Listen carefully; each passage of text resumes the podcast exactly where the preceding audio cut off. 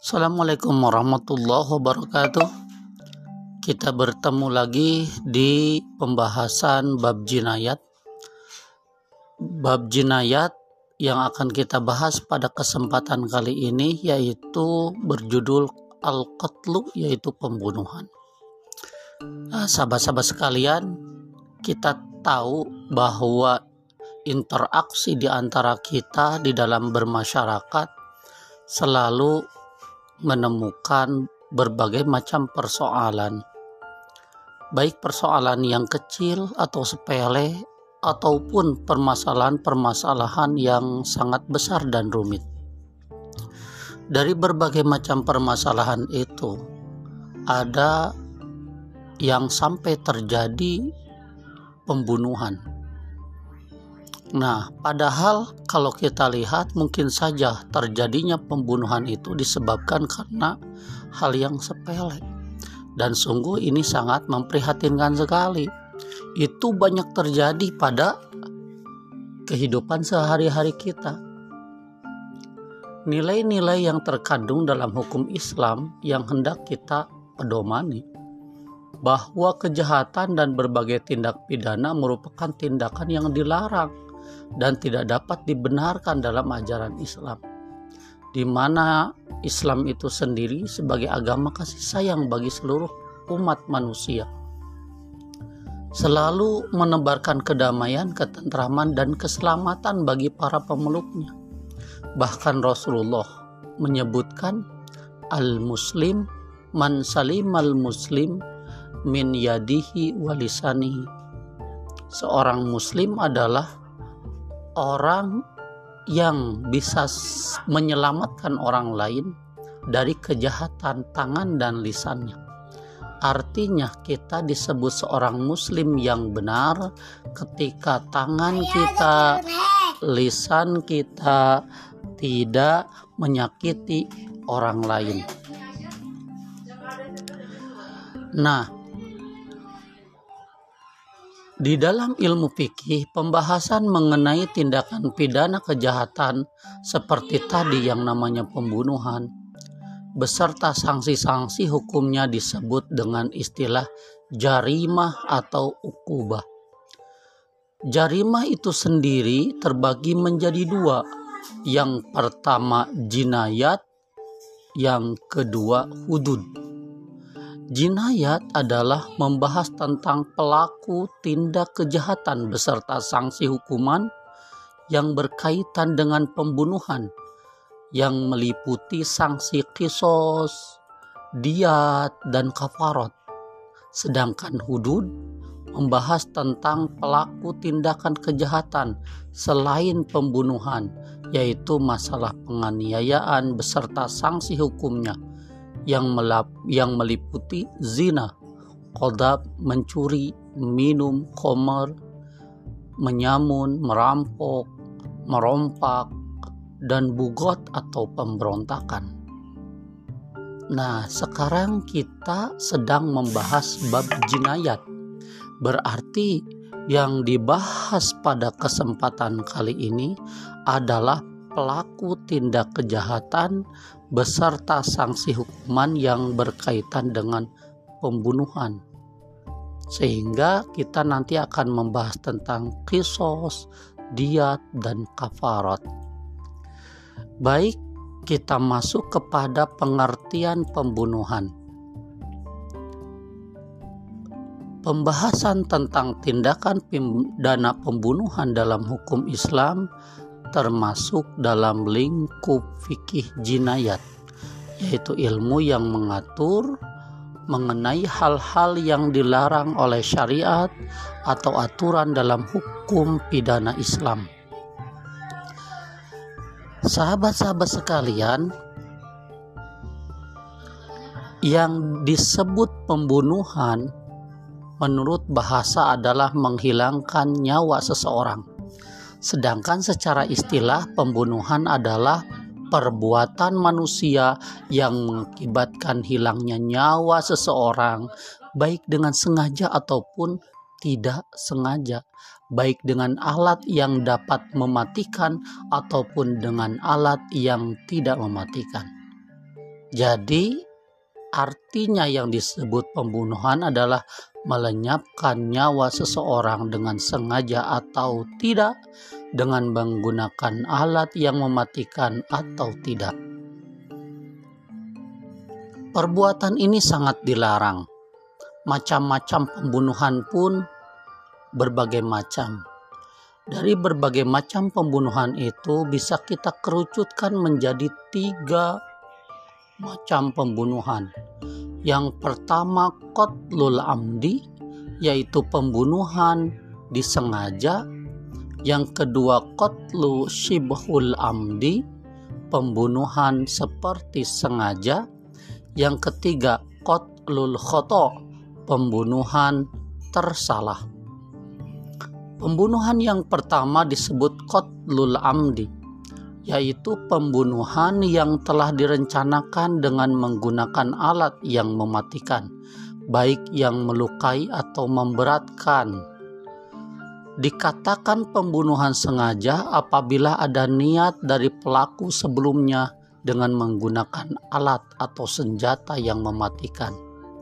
Si pembunuh termasuk orang yang balik dan orang yang dibunuh atau korban adalah orang yang baik. Jadi, ketika seseorang membunuh orang lain dan dia masih dalam keadaan berumur masih kecil, maka itu tidak termasuk qatul amdi atau yang dibunuh adalah orang jahat.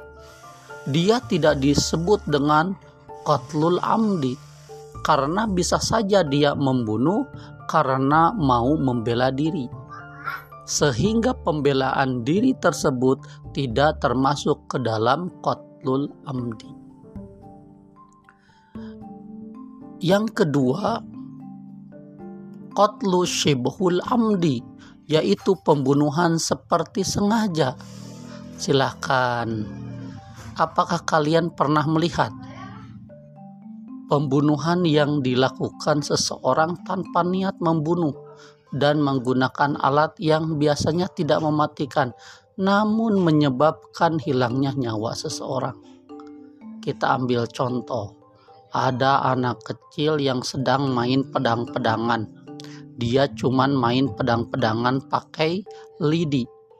Ketika dia bilang kamu mati dengan menebaskan pedang yang terbuat dari lidi, maka lidi tersebut mengenai tubuh temannya dan temannya itu langsung jatuh. Dikira oleh anak tersebut dia sedang pura-pura mati. Eh, ternyata anak tersebut benar-benar mati, padahal hanya ditebas oleh sebatang lidi. Nah, kejadian seperti ini disebut kotlu shibhul amdi, membunuh seperti sengaja. Jadi, dia memang uh, sedang main-main, main-main tentang pembunuhan akan tetapi dia tidak punya niat untuk membunuh dan tidak menggunakan senjata yang dapat membunuh. Tapi ternyata orang tersebut malah benar-benar mati. Itu disebut dengan kotlu shibhul amdi. Yang ketiga kotlul khoto. Kotlul khoto ini adalah pembunuhan yang terjadi karena salah satu dari tiga kemungkinan. Pertama, perbuatan tanpa maksud melakukan kejahatan, tetapi mengakibatkan kematian seseorang. Kedua, perbuatan mempunyai niat membunuh, namun ternyata orang tersebut tidak boleh dibunuh. Yang ketiga, perbuatan yang pelakunya tidak bermaksud jahat, tetapi akibat kelalaiannya dapat menyebabkan kematian seseorang. Nah, kotlul khoto ini dia melakukan hal tersebut tetapi ternyata salah. Contoh yang pertama perbuatan tanpa melakukan kejahatan tetapi mengakibat kematian seseorang. Jadi tidak punya maksud, dia cuman bermain dengan teman-teman, dia dorong teman tersebut, eh ternyata teman tersebut malah jatuh mengakibat or, mengakibatkan orang tersebut meninggal. Yang kedua, perbuatan yang punya niat membunuh namun ternyata salah. Contohnya apa?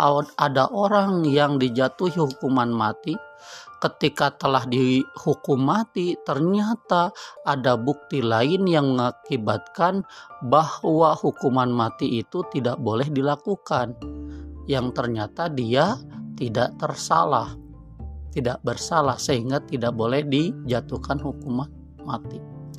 Tapi hal itu terjadi. Nah, itu disebut qatlul khata. Contoh ketiga, perbuatan yang pelakunya tidak bermaksud jahat tetapi akibatnya kelalaiannya dapat menyebabkan kematian seorang. Contohnya, ada orang yang mau memanah burung.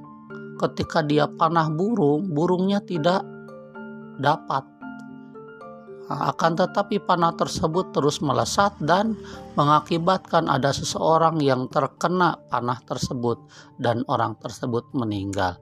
Itu disebut qatlul khata.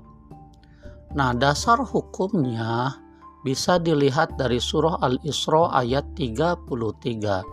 Wala taqtulun nafsallati harramallahu illa bilhaq wa man qutila madluman faqad ja'alna li walihi sultanan fala yusrif fil qatl innahu kana mangsuro yang artinya dan janganlah kamu membunuh orang yang diharamkan Allah membunuhnya kecuali dengan suatu alasan yang benar dan barang siapa yang membunuh secara zalim maka sungguh kami telah memberikan kekuasaan kepada walinya tetapi janganlah wali itu melampaui batas dalam pembunuhan. Sesungguhnya dia orang yang mendapat pertolongan. Di sinilah dasar di mana pembunuhan itu dilarang oleh agama. Banyak dalil-dalil tentang pembunuhan. Lalu hukumannya apa bagi orang yang membunuh tersebut?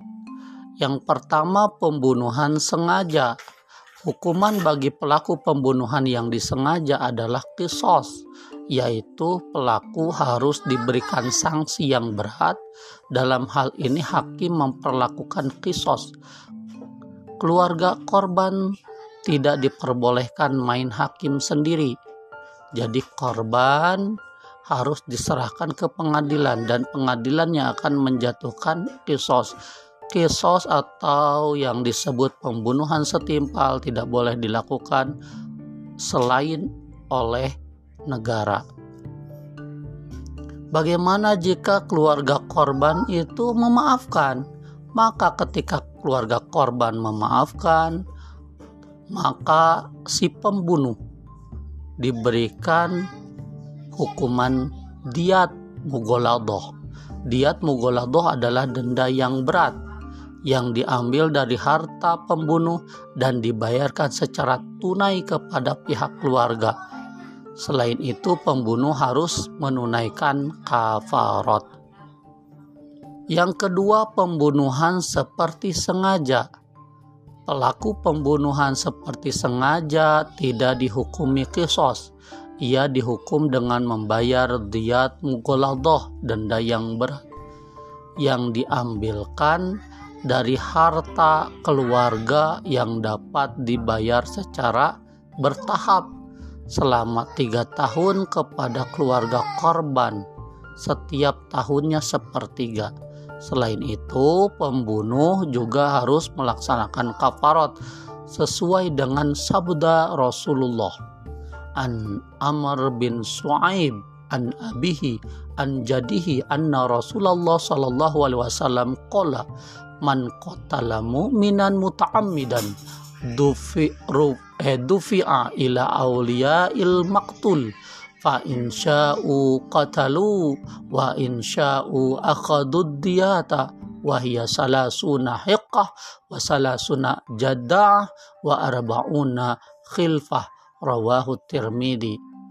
Artinya Amr bin Shu'aib dari bapaknya, dari kakeknya bahwasanya Rasulullah bersabda, barang siapa membunuh dengan sengaja, ia diserahkan kepada keluarga terbunuh. Jika mereka keluarga terbunuh menghendaki, mereka dapat mengambil kisos. Dan jika mereka menghendaki tidak mengambil kisos, mereka dapat mengambil diat berupa 30 ekor hekah, 30 ekor jadaah, dan 40 ekor khilfah. Dari hadis ini, merupakan dalil diwajibkan diat mughalladah bagi pelaku tindak pembunuhan sengaja yang dimaafkan keluarga korban dan pelaku tindak pembunuhan tidak sengaja. Yang ketiga pembunuhan tersalah.